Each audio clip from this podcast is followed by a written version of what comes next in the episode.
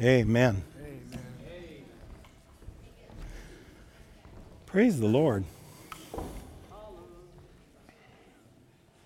Praise the Lord. Praise the Lord. Praise the Lord. Aren't you glad that you live in a country that has a holiday called Thanksgiving? There are countries that don't have a holiday called Thanksgiving, and we do. I'm going to talk about gratitude today. Praise the Lord. How you doing with gratitude? Are you grateful?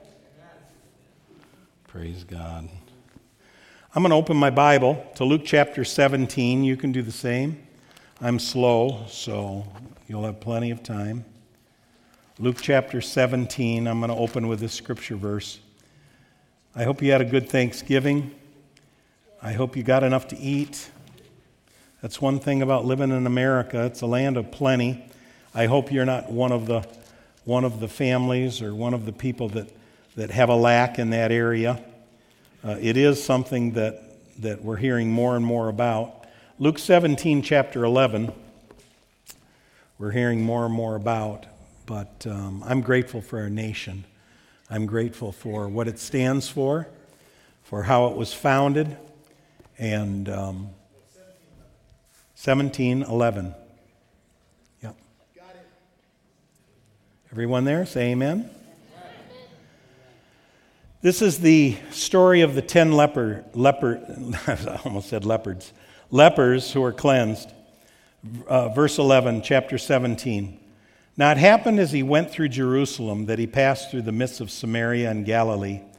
Then, as he entered a certain village, there met him ten men who were lepers, who stood afar off. And they lifted up their voices and said, Jesus, Master, have mercy on us.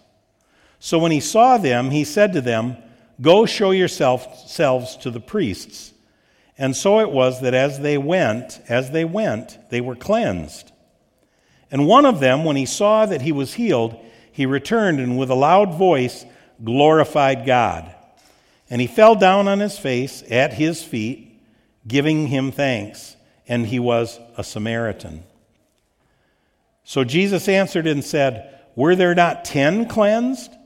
But where are the nine? Were there not any found who returned to give glory to God except this foreigner?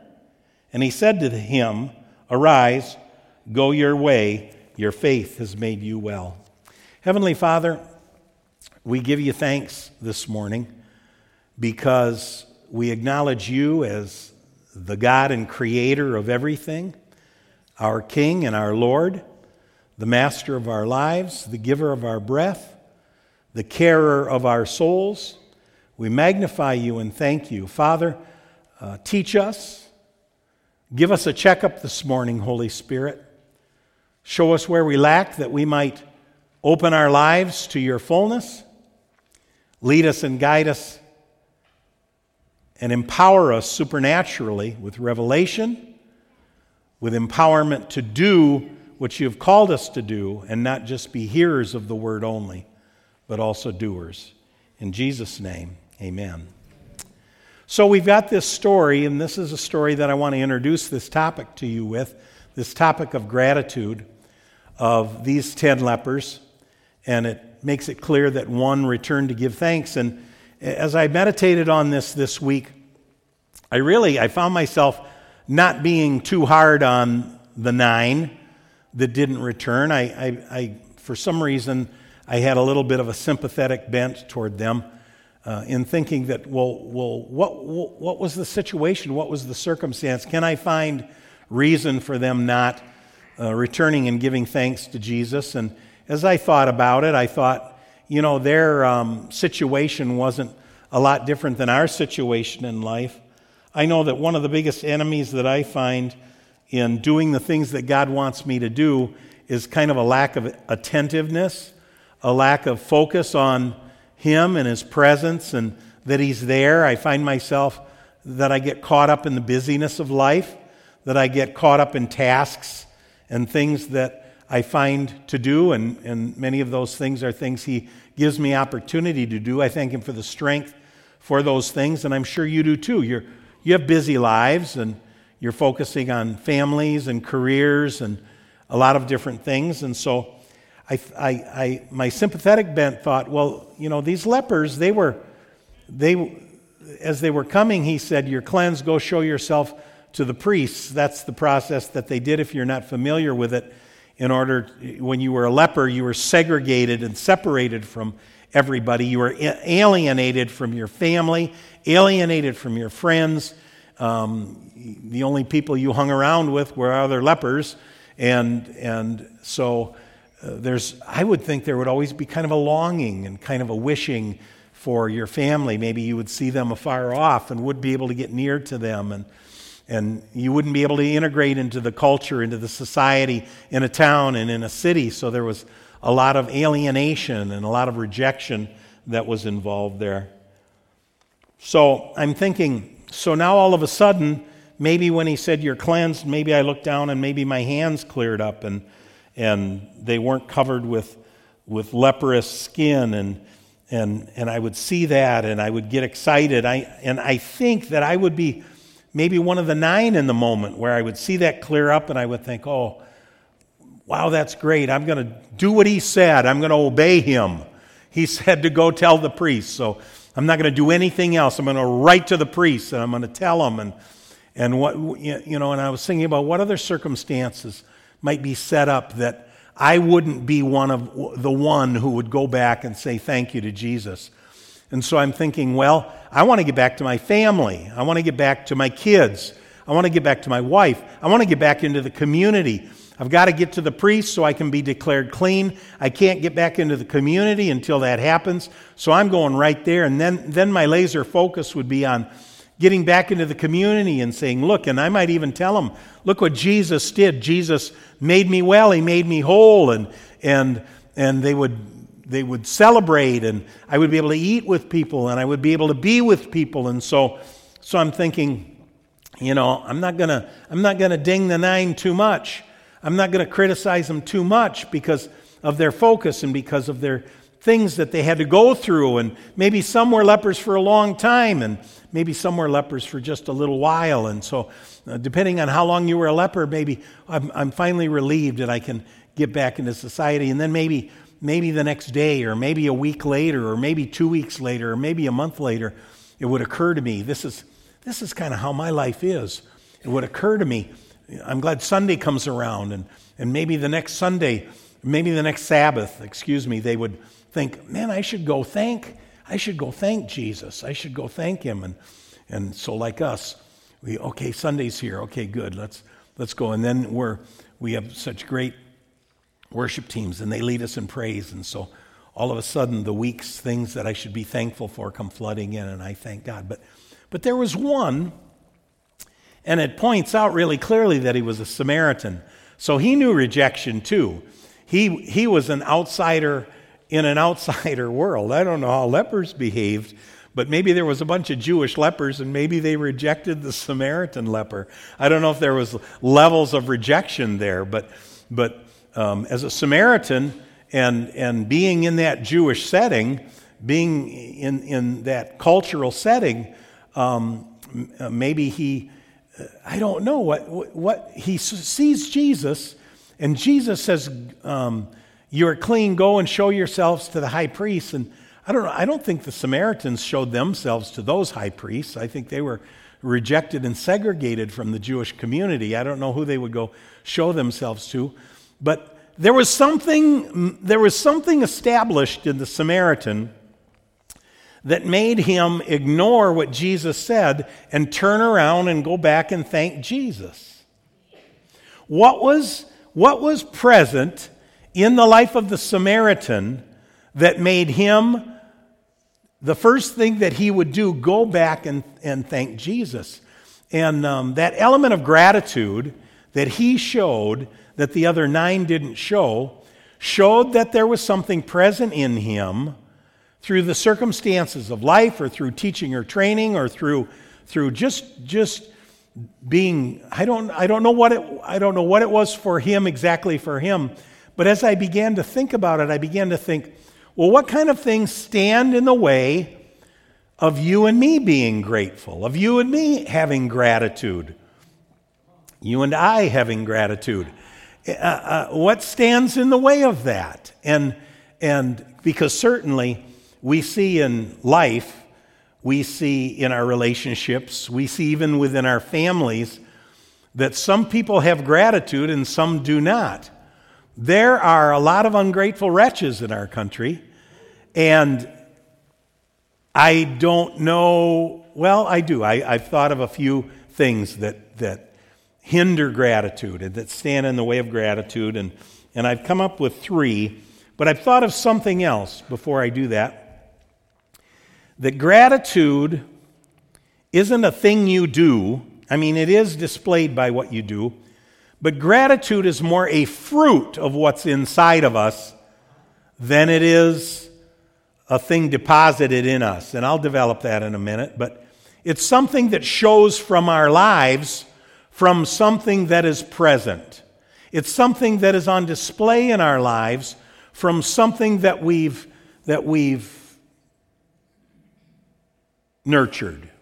So let me, let me move on, and that'll become clearer to you as I go. So I looked at these three things, and these are the three things I come up with. The first hindrance to gratitude that I thought of as immaturity. Immaturity. Now, immaturity is primarily a thing that's associated with age and experience. but don't say who it is. How many of you know immature people that are in their 50s and 60s. Don't, don't answer, don't even say amen. Just think about that a minute. Immature people. They, they're not, they're not, for instance, with gratitude, they're not ungrateful on purpose. You don't sense that, that they've decided to be ungrateful. They're not ungrateful for any other reason other than that they just haven't given it any thought. Nobody suggested it to them. They weren't, they weren't taught that when they were a child or when they were, uh, uh, I think of it as, I, I think of immaturity because I think, I remember me. I remember when I was a kid. I remember, I remember a couple of Christmases there, and we grew up in a one income, 1960s, 70s, 80s family. No, 1960s, 70s family. I graduated in 73, so I wasn't in that family as a kid then, but 50s, 60s, 70s. We grew up in a one income family. My mom and dad did a great job of providing and supplying, um, but there, there, wasn't, there wasn't extravagance, there wasn't extras, but there was no sense of being poor, there was no sense of having a lack. My mother was an amazing woman, and she could she could make a meal for all seven of us. Yes, there were five kids and two adults in a one income family. That woman could, could stretch a can of Campbell soup farther than anybody I know. She could take a pound of hamburger and feed all seven of us with it somehow. I don't know what else was in there, but it tasted okay. And so, you know, casseroles and spaghettis and all those things. And I was, I was always a plump child. I never remember being skinny until I graduated from high school. For some reason, something kicked in, but, but um, I do remember that I, I just, they taught us a lot of things, but I don't remember. Um, I don't remember being trained to be grateful, and so I was naturally ungrateful. I was, uh, I remember Christmases where I wasn't happy with what I got, and I would pout, and Many children pout when they don't get what they want. Amen? And, and so we train them, we teach them, we instruct them, we tell them, um, honey, buddy, what in the world, what in this life has communicated to you that says you're on a pedestal? Maybe, maybe, mom did, maybe dad did, maybe you, maybe you wrongly communicated to your child that they belonged up on a pedestal, high and lifted up, with their train filling the temple and everybody thinking how wonderful they are. But, but that's not good teaching. That's not good training. Care and, and, and um, love involves training. 1 Corinthians 13 11 says, When I was a child, I spoke and thought and reasoned as a child, but when I grew up, I put away childish things. And but when babies cry, it's because something's usually something's wrong, or a wet diaper, or a hungry belly, or or a pain, or a discomfort, or or and then maybe as they as they go, they they just love the attention. I know, um, I know. There, Deb and I got an education as kids, raising a kid that um, um, Kristen's uh, sister, she liked to be rocked to sleep at night, and Deb was happy to do that until the rocking took on a life of its own, and she wouldn't go to sleep unless she was rocked for hours on end, and and that became difficult, and she had to be taught and and trained a little bit. But Paul says, when I grew up, I put away childish things. And, and that's a requirement. And I remember different times in my life when I, I would have to say, especially at one time in my life when I was a teenager, oh, I'm just so embarrassed of my life when I was a kid. I just am embarrassed by it. I remember as a teenager that I had accepted the Lord and I was, I was trying to be a Christian. And um, my folks attended church occasionally, and they were, they were good people and all of that, and they taught us right from wrong. But, but when I accepted the Lord, I did it as a teenager during the early 70s and the revival that moved through our area at the time. And I was really trying to be good, but, but and that's why you got to be patient with your teenagers as they learn these things. But I remember that I was I remember one time I was unhappy with what was going on at home and I decided to run away. I was going to run away from home. I was 15 or 16 or something, and I was going to leave because I just had to embark out on my own, and the Lord was heavy on my life and strong on my life. And, and so I left a note that I was running away, and I got into my dad's car and I drove off.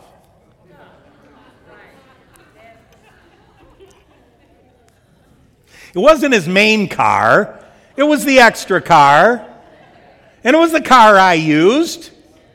But it didn't occur to me that there was something contradictory about that because I was immature. And I drove off, and they got home from work, and they, my, my, I don't know where my mom was, and they saw the note, and my mom called around my friends, and is Steve there? No, is Steve there? Found out where I was at one of my friends, and I came home, and my mom said, Your dad wants to talk to you, and he's in the bedroom, and it was dark. I don't know. I, it wasn't, I don't know what time it was, but it was dark, and he was in bed. And I went in, and he went down a list. He says, You know, this new religion you have, that's all great. He says, But you talk back to your mother, you don't pick up after yourself. When we ask you to do things around here, you don't do it.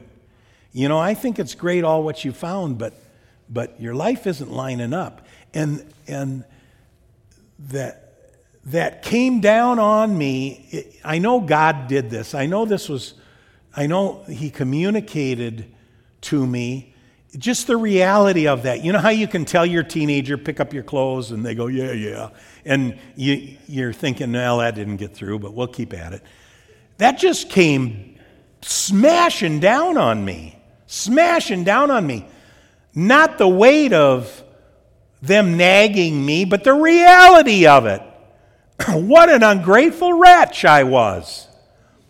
And I went out from his room and I walked outside and I walked, he, and he didn't say you're grounded or he didn't say, you know, he didn't sp- swat me or hit me.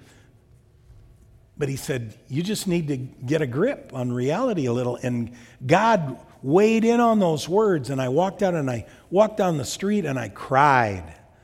And I don't, I didn't cry much then as a teenager. And I cried because the reality of it. And there is an immaturity that doesn't allow the fruit of the things that are going on around bring a reality of gratitude. There isn't a person in this room that should not be brimming with gratitude. Teenagers, young people, this will come to you as you allow it to, as your parents teach you and train you, that you should be, you should be brimming with gratitude to your parents for them not aborting you, number one, for clothing you, number two, for feeding you, number three, especially you boys, you eat so much. The people around you, the teachers in your school, the, the, the parents of your friends, whatever it needs to be planted in you, you as you learn these and as you develop these and as you practice these things, let the fruit of gratitude spring forth from you because it will bring it will bring life to you. So the first hindrance, the first enemy of, of, of uh, gratitude is immaturity. Another big one, and, and this is so big today, this is so big today, is, is, is, the, is the enemy of entitlement. It's so thick you can cut it with a knife. Here's, here's some scripture Matthew 18, verse 23 through 35. Matthew 18, 23 through 35. Follow along with me if you'd like. Therefore, the kingdom of heaven can be compared to a king who decided to bring his accounts up to date with servants who had borrowed money from him. In the process, one of his debtors was brought in who owed him millions of dollars. What does your Bible say? 10,000 talents, right? 10,000 bags of gold. Who, who, who has a Bible that says 10,000 talents? Okay, good. Bags of gold, millions of dollars, talents. He couldn't pay, so his master ordered that he be sold along. Aren't you grateful for bankruptcy instead of prison and or slavery. yeah. He couldn't pay, so his master ordered that he be sold along with his wife, his children, and everything he owned to pay the debt. Where's my note? I've got a note here. It says that 10,000 talents was worth 375 tons of silver. One source said that this amount would have been almost the cost of running the kingdom of that king for one year. That's how much he owed. I'm going to talk about that in just a second. But that's a lot of money. But the man fell down before his master and begged him, Please be patient with me, and I will pay it all. And then his master was filled with pity for him and released him and forgave his debt. But when the man left the king, he went to a fellow servant who owed him a few thousand dollars. When I looked at the dollar amount that was equal to today's money, it was like a month's worth of wages. He grabbed him by the throat and he demanded instant payment. His fellow servant fell down before him and begged for a little more time. Be patient with me and I'll pay it, he pleaded. But his creditor wouldn't wait. He had the man arrested and put in prison until the debt could be paid in full. When some of the other servants saw this, they were very upset, and they went to the king and told him everything that had happened. Then the king called in the man he had forgiven and said, You evil servant, I forgave you that tremendous debt because you pleaded with me. Shouldn't you have mercy on your fellow servant, just as I had mercy on you? Then the angry king sent the man to prison to be tortured until he had paid his entire debt. Let me think about that a minute. I owe you millions of dollars. So to solve it, you're going to put me in prison, strap me to the rack, whip me, cut me, and torture me until I pay it back? Weird. Anyway, that's what my heavenly Father will do to you if you refuse to forgive your brothers and sisters from your heart. So when I read this, I thought, that guy is kind of the picture of entitlement. He is so unaware of his surroundings and so focused on himself that after he was forgiven millions of dollars, millions of dollars. What was in him? Oh, weight of the world off my shoulders. I'm free. Hey, wait a minute. Bill owes me $1,000. I'm going to go over there and get it from him. What is going on inside of a person that they are so focused on themselves that it does not actuate mercy in their heart for someone else who's in the same position toward them. It's entitlement. it's the currency of the world today. I don't know, I watch TV, I don't know if you do or not, but I know that there's commercials there. And I haven't seen any in a while because I notice them when they come on because they make me gag. Commercials that say, especially the new, the new lawyer commercials, get what you're entitled to. You should get what's coming to you.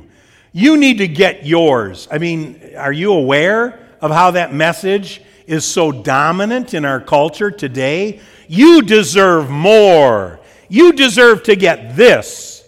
And I every time I hear that I cringe. You know why? I'll just jump off and jump back on. You know why? Because of what Jesus did for me that I did not deserve. You know what I deserve as a sinner in this world? I deserve death.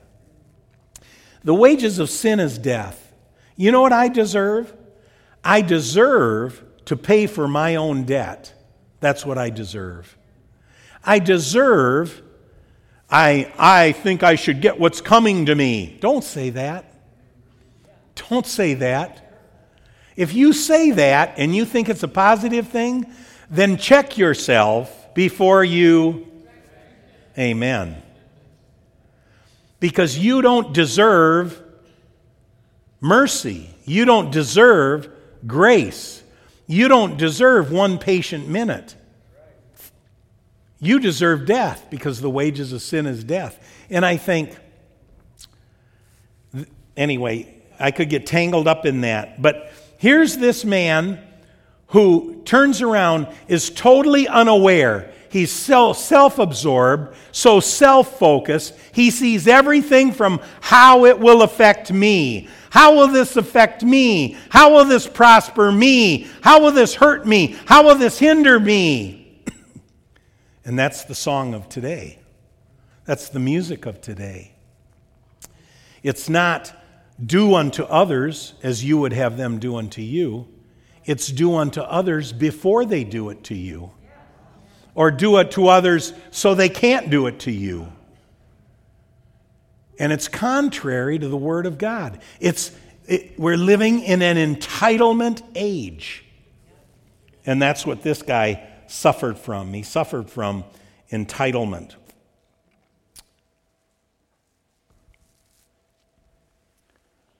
Thoughtless, self absorbed, and ungrateful. But gratitude is a fruit that grows from a healthy tree, and ingratitude is the dead fruit from a dead tree. The third hindrance to gratitude I want to mention today, and, and, and as I was thinking about these two, I was thinking it's not only just a, um, a positional thing or a thing of understanding of yourself and the world around you, but it's it, each of these three kind of applies to an age group too. The immature are young, they need to learn. And learning is the antidote to immaturity, to instruct and to correct and to learn. Entitlement is a place where we come to, especially you know, if you got a college degree, or if you worked hard and worked your way up, or if you put some sweat into something, we begin to, and there are things you deserve. I mean, I mean, I'm not saying that there aren't things we deserve, because if you if you work hard, you deserve a return on that. If you invest, you deserve a return on that. There are things mechanically, but entitlement is kind of that middle place. The middle place where we've left childhood and now are entered into an adult life. And the third one that I'm going to talk about could kind of be an application to those who, of us who are getting older. And this enemy to gratitude is bitterness. As you go through life, as you wrestle with the things of life, and as you find that some things go good and some things don't go good, there is a temptation to bitterness of those things that don't go good. There's a temptation of something getting in there where now a wall or there's a construction built that holds a negativity, kind of a negative charge, if I can, if I can compare that to bitterness, that doesn't allow gratitude in, and, and maybe it's just an area of your life, but doesn't allow gratitude in in a wide and deep way. Hebrews 12:15 says, "Look after each other, so that none of you fails to receive the grace of God. Watch out that no poisonous root of bitterness grows up to trouble you, corrupting many." The enemy is at work to wound, to disable, and to kill your spirit.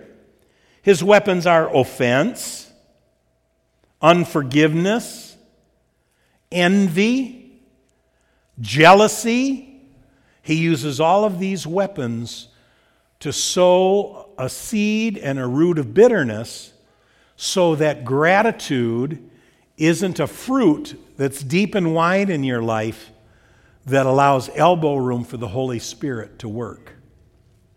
I loved our worship this morning. We, we sang a lot of thankful gratitude songs, thanking God and praising Him and being appreciative of what He's done. But the antidote to bitterness is perspective. The wounded is focused on his or her own hurt.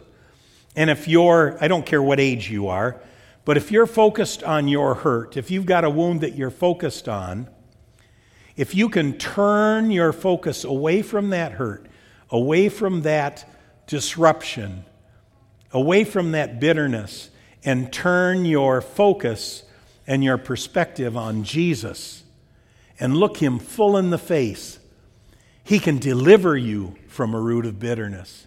He can deliver you from those things that stand in the way of gratitude being that, being that elixir that fills your life and fills you with joy. Hebrews 12:1 said, Therefore we also, since we are surrounded by so great a cloud of witnesses, let us lay aside every weight and the sin which so easily ensnares us, and let us run with endurance the race that is set before us. And here's that picture looking unto Jesus, changing our perspective, taking my eyes off this, looking unto Jesus, the author and finisher of our, finisher of our faith.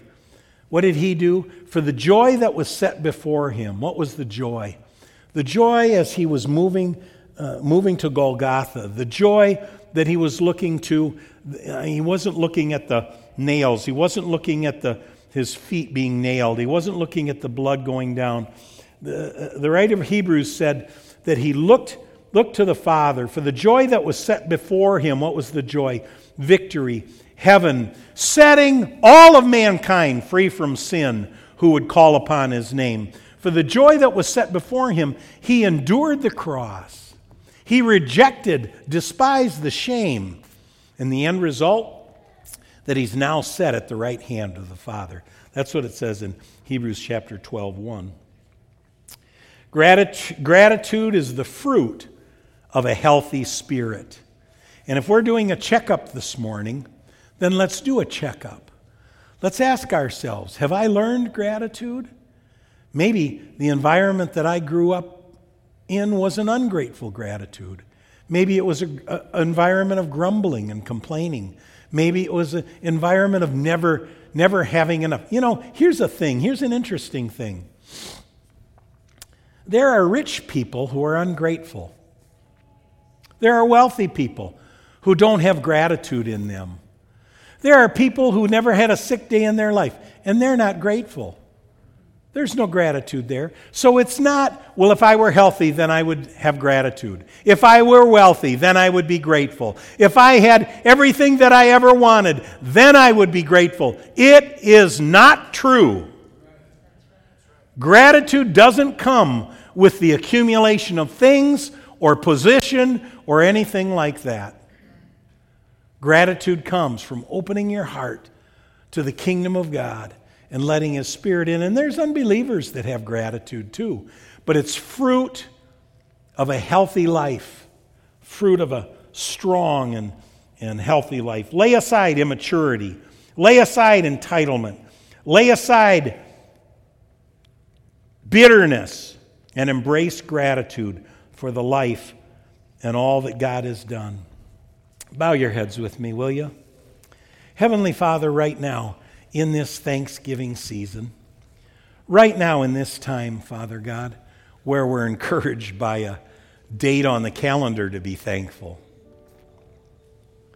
Lord, I thank you that your people, when they see in the news that some people are encouraging people to bring up topics at Thanksgiving dinner that'll poke them in the eye and that'll raise up an argument of politics, Lord, that we reject that. We reject division. We reject, Lord, those things that are present to keep gratitude from taking full bloom in our lives. Lord, for those in this room, Father, who say, Man, I was never, I was never taught to be grateful. I was never taught to have gratitude. For those who would come under that heading of immature, not having learned those things. Lord, I confess my ignorance. I confess my lack of practice. I confess that I don't have those tools or didn't get those tools. And Lord God, I open myself to being grateful to you and to practice gratitude to you day by day. Lord, I pray for those here today who are trained who were raised and who live in an atmosphere of entitlement where the media, where news, where advertising, where everything tells us, you deserve this, you deserve this, you deserve this. Lord God, I thank you that you came to dwell in our hearts and to show us that there's one that we can be thankful to in any situation, in every trial, in every difficulty. Paul said he learned to have much and he learned to live a grateful life and a happy life and a full life with little because that's not what it depends on. And so, Lord, I speak to that spirit of entitlement and I say, Die in Jesus' name. Die in Jesus' name. Give us eyes to see and ears to hear of those around us, Father, so that when we're forgiven millions of dollars, 400 tons of silver, that we are quick to release anyone who is in debt to us. And that story, Father, gives us such a direct lesson of how we should forgive everyone because you forgave us so much more. And Father God, I speak to bitterness and I say, bitterness, stop in Jesus' name. And I say, life, come forward from that dead ground, raise from that grave of death in life and in strength and in gratitude, Lord. We are grateful. We are grateful to you for our lives. Lord, for every person in this room those who have lack and those who are in abundance, those who are walking in total health and those who are struggling with something, this or that. Lord, we bring every need to you, and we thank you for your supply and provision. But Lord, aside from that, we are grateful to you. When I, when I struggle with finances, Lord, I, I, I know I can always find someone who's struggling more.